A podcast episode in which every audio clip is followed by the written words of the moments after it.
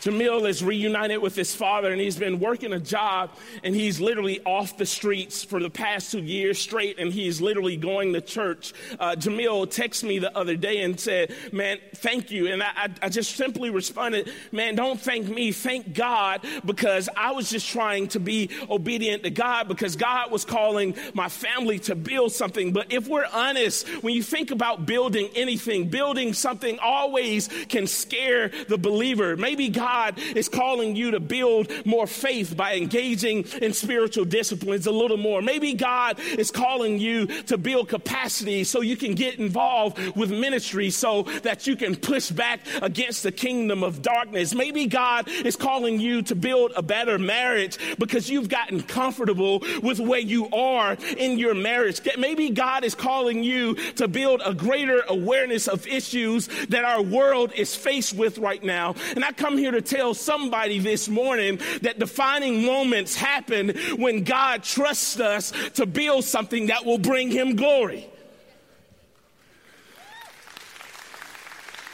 But here's a tough question What happens when God singles you out and asks you to build something?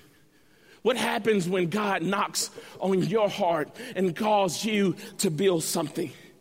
Sometimes we get scared in those moments. And, and one of the things that keeps us from building what God is calling us to build is the fear of failing before God and others. But let me tell someone this this morning.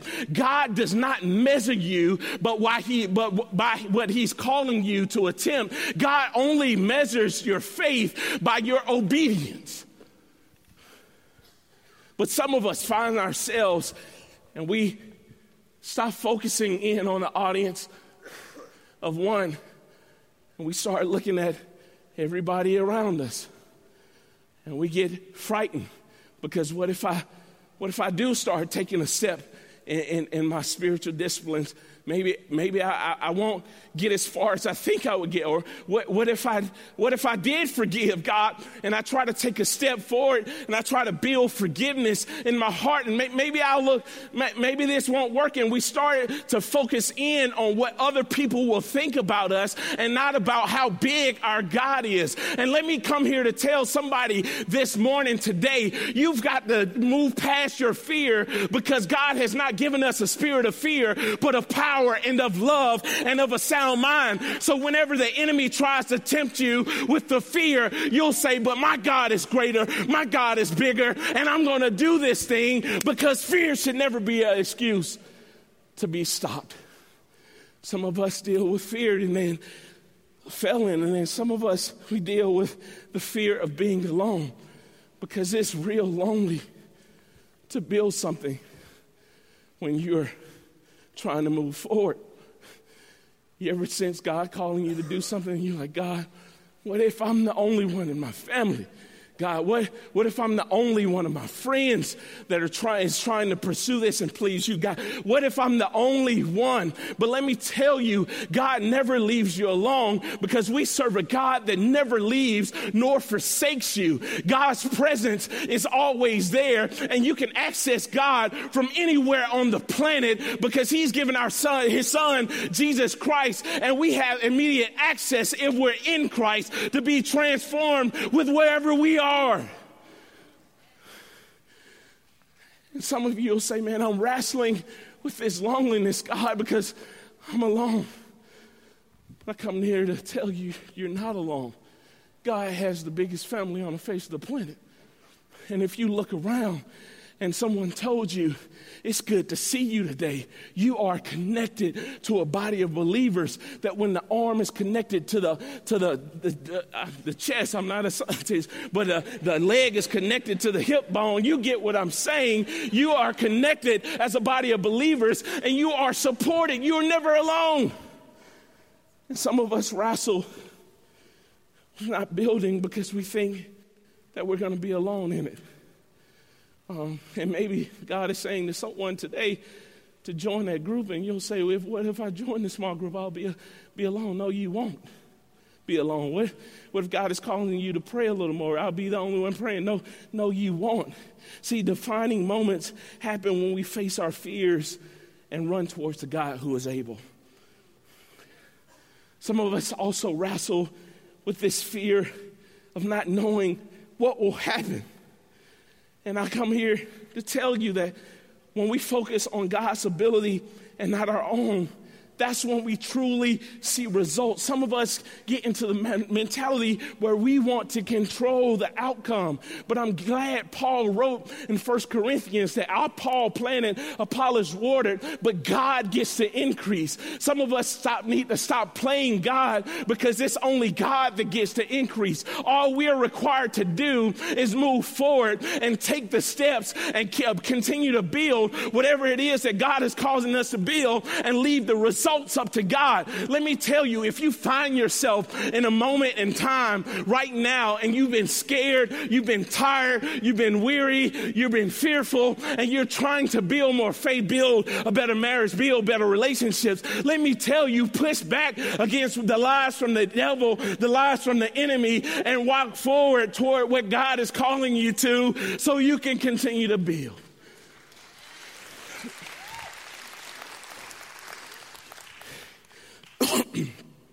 and in the hall of faith, we meet this builder named Noah. And Noah's story comes and makes a bold statement to all of us. In the book of Hebrews, chapter 11, we see this progression of faith. You see, the record shows that Abel shows us one who worshiped God. And then the record shows that uh, Enoch is, shows us one who worshiped God, but also walked with God. But Noah's story comes to us, and it shows that Noah worshiped God. And not only did he worship God, but he walked with God. And not only did he walk with God, he was ready to work for God. You see, Noah's life shows us something powerful that worship is required before a walk can take place and that a walk must be present before one can have the work of faith. And it says in verse 7 by faith, Noah, when warned about things not yet seen, in holy fear, built an ark to save his family. By his father, faith, by his faith, he condemned the world and became heir of the righteousness that is keeping with faith.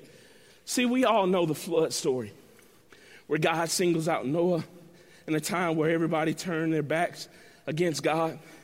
I mean, the Bible is clear in Genesis 6 where it says, The Lord saw how great uh, the wickedness was uh, on the, uh, in the human race, and, he had, and they had become on earth, and He literally wanted to start over. Literally, God provides grace for Noah to literally rewrite history so Noah can make a declaration that God wants to preserve life.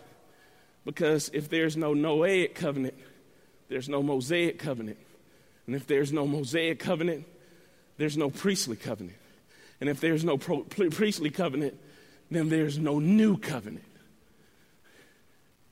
And Noah finds himself in an awkward situation. I can only imagine what Noah was feeling. Imagine being the only one that's being called to have this defining moment. And God comes to Noah and says, like, Noah, like, I, I literally need you uh, to build an ark because I'm going to send rain upon the earth.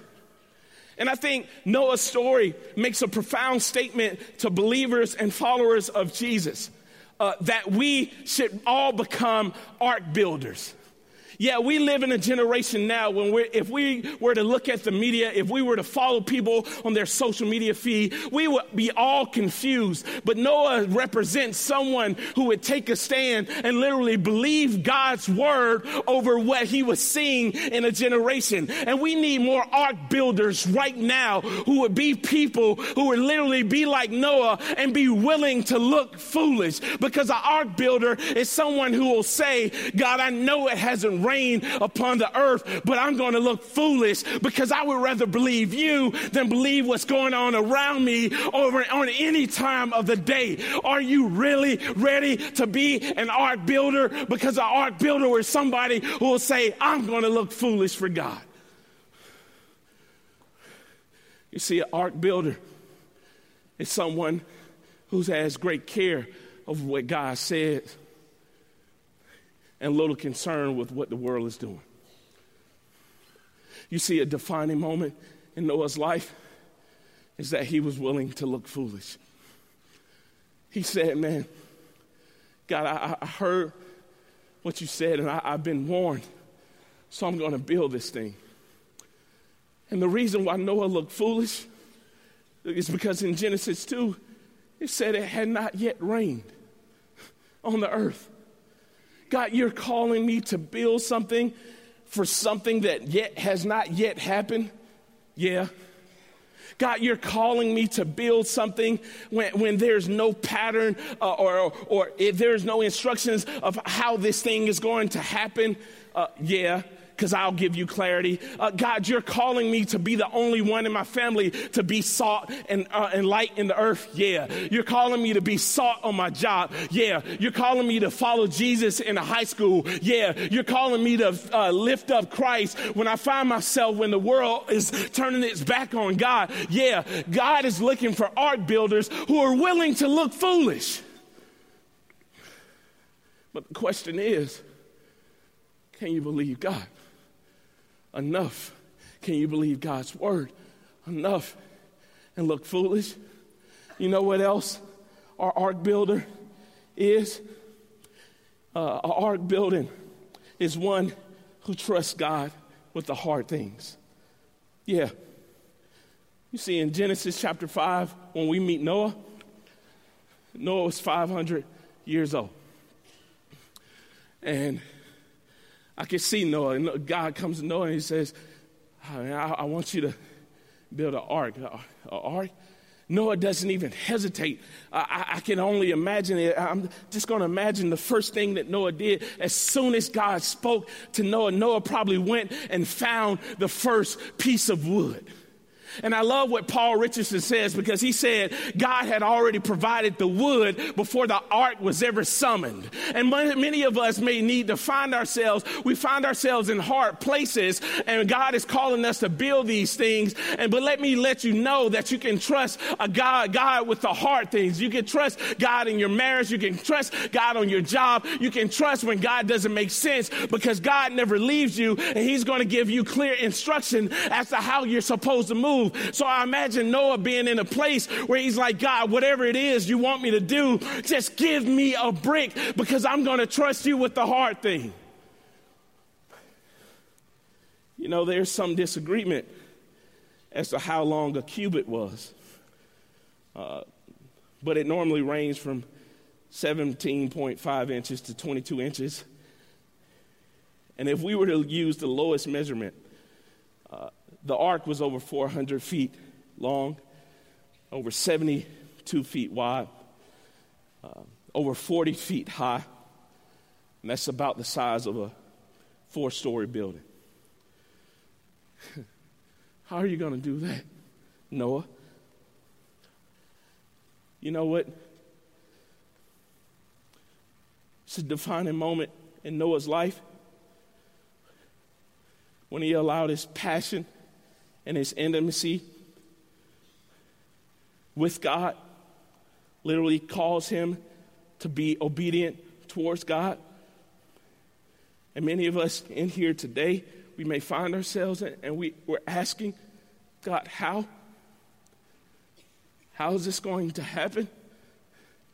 But let me tell you, it's not about how, it's about who. Who's going to accomplish it? If you are going to be an ark builder, man, some, some of you have been holding on to the brick of unforgiveness. Some of you have been holding on to the brick uh, of I don't know how this is going to work in this marriage. Some of you have been holding on to this brick, and let me tell you that it's your surrender to God that is going to accomplish this. You know what ark builders are also? Ark builders are people that are willing to stick with it no matter how long it takes. And uh, it's hard reading this because there's this tension. Noah, you were 500 years old when God gave you grace and asked you to build the ark. It had never rained, Noah. It had never rained, Noah. And you're 600 years old when this actually happened. That's a hundred years. But I believe Noah was the type of person that had this defining moment in his life that would say, God, no matter how long this takes, I'm going to keep trusting you. I'm going to keep trusting you in my marriage and I'm going to build this ark. I'm going to keep trusting you in my community and I'm going to continue to build this ark. I'm going to keep serving those who are considered the least of these. I'm going to keep building the ark. God, I'm going to keep building the ark because my family is dysfunctional. God, I'm going to keep building the ark because I'm dealing with depression. God, I'm going to keep building the ark because I trust you and you are greater than anything this world has to offer.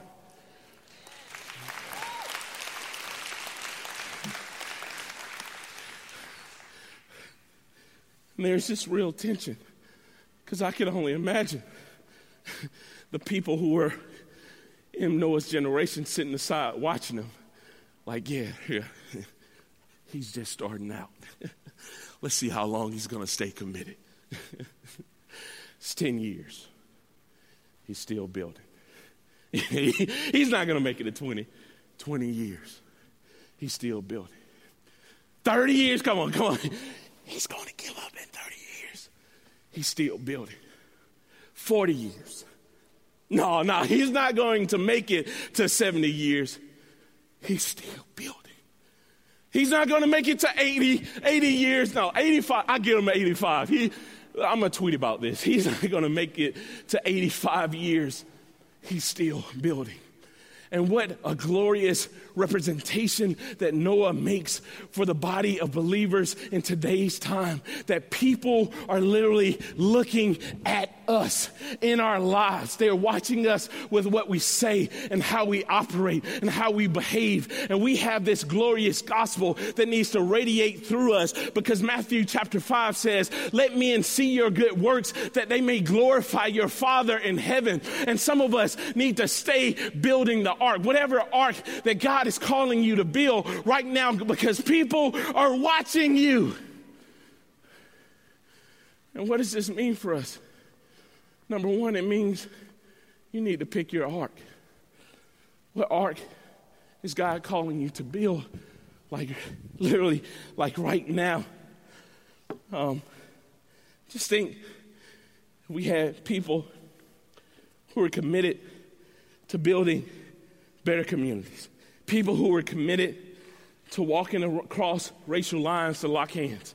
Uh, people who were committed uh, to mentor young men in high schools, people who are committed uh, to lead small groups, people who are committed to go on mission trips, people like if we literally think about people who were just pick an art, what is the thing that God is calling you to pick? Pick that thing. Maybe it's just starting in your house, maybe it's starting with your own marriage, maybe it's starting with your own kids. Whatever it is, pick your ark. Pick the ark that God is calling you to build. Put your hands to the plow and don't look back. And you'll say, man, I'm staying committed to this thing because I don't want my children to go grow up with the same dysfunction that I grew up with. I'm staying committed to this thing because my prayer life has to be greater than the stress life. I'm staying committed to this thing because my marriage is not going to end in divorce. I'm staying committed to this thing. I'm going to keep washing the feet of homeless people. I'm going to stay committed to this thing. Why? Because God is giving us good news that we can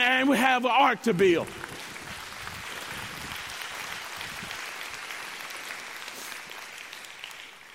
Are you willing to pick your ark? The next thing I love that we need to do is be resolved to stay in the ark. I'm talking about like Noah. Noah, not only did he build for 100 years, like the Bible says that he, he locked himself and his family inside of the ark. And I love that he did it to save his family, but also that God would use him to preserve life. And he locked himself in. Uh, it makes me think about the people who've picked their ark, but they're not resolved to stay in. Those are the people that's like, oh, I, am going to pray this week. They're Scott. No, no, I'm not going to pray. I'm going to serve this week. No, no, no. I was just playing. I'm not serving this week. Oh, I'm going to do this this week. And then I'm back and I'm not doing it. And I'm, I'm going to stand up and I'm going to be a man in my house. I'm not going to do it this week. Oh, I'm going to be the woman that God has called me and I'm not going to do it this week. And they hopscotch back and forth. And the Bible says that we shouldn't be lukewarm because people are watching.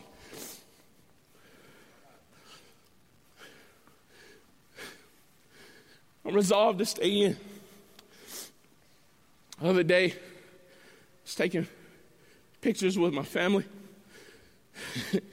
my son runs up to me, says, Oh, dad, oh, dad, I got to pose, I got to pose, I got to pose, I got to pose. I said, Okay, okay, go ahead. I had just taken a picture uh, right before him, and I had my back against the wall, my foot was leaning against the wall, so I was looking cool, you know. And uh, he does the same pose. And it showed me that kids are literally watching us in everything that we do. What if we just had our kids on our minds? We're in the children's area, uh, our teenagers on our minds, and, and we just soak that in that God has called us and raising us up to save our family, but also to reach people around us uh, because people are literally watching us. So that means that we can't be in one week and out the next week, or in one week and out the next week. And then we get to the end of the year and we're posting on social media, New Year, New Me. No, it's not New Year, New You. It's just be obedient to God.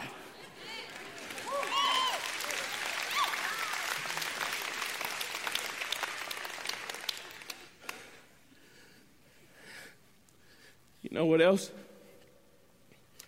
Um, you're going to be an ark builder.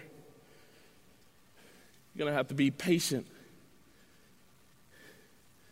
until the ark does what God said it would do.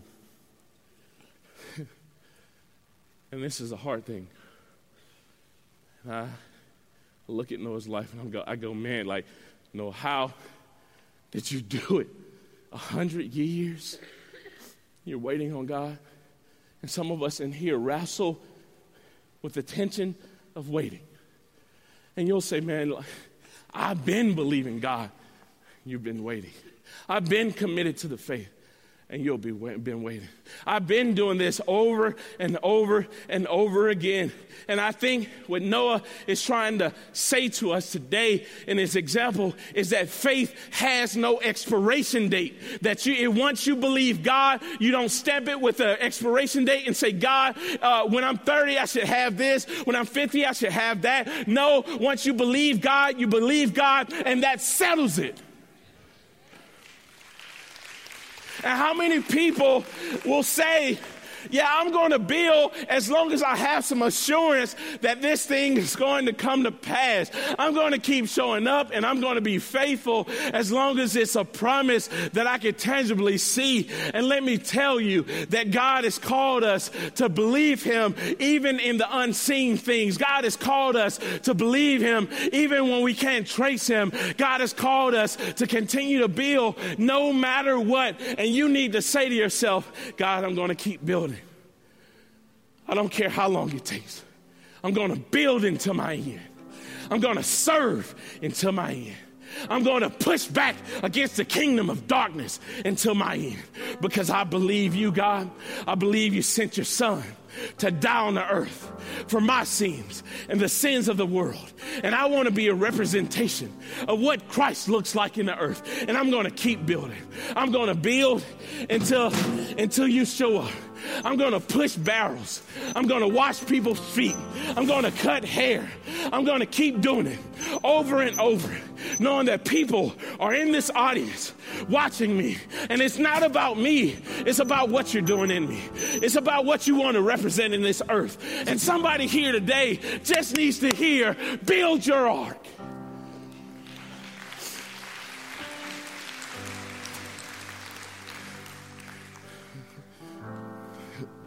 And people want to know how does the ark connect to Christ? It does. There's a typology.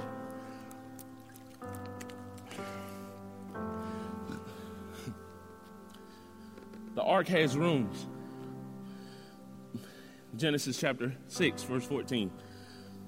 Jesus says, that his father's house has many rooms. The ark had one door. Genesis chapter 6, verse 16. Jesus claimed to be the door of salvation. God invited Noah to come into the ark. And Jesus says in Matthew chapter 11, verse 28, Come to me, all of you who are weary, and I will give you rest. The ark was made out of wood.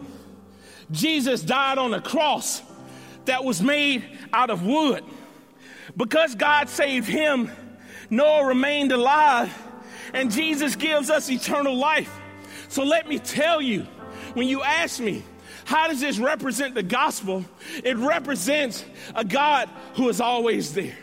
A God who was there in the Old Testament, a God who was there in the New Testament, a God who was there in the Garden of Gethsemane, a God who was there on a rugged cross, the God who was there when Jesus got up, the God who was there when you first came into the knowledge of Jesus Christ. And it wasn't by your works, but it was by His grace.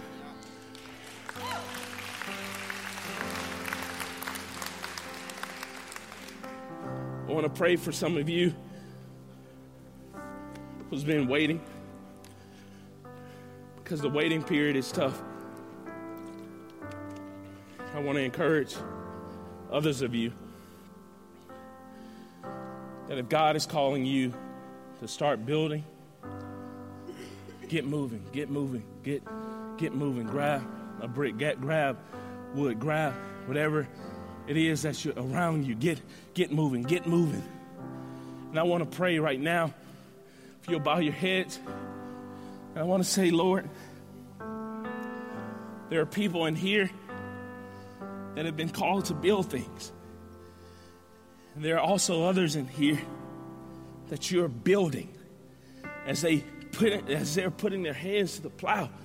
And I ask God that you would protect every heart, protect every mind, that you would guard their lives just like an angel on guard, gates of heaven. Be with them, Jesus. Comfort them. Walk with them. Show them the ark that they're called to build. Because that ark will be used to glorify you and preserve life. It's in Christ's name we pray and ask it all. Amen.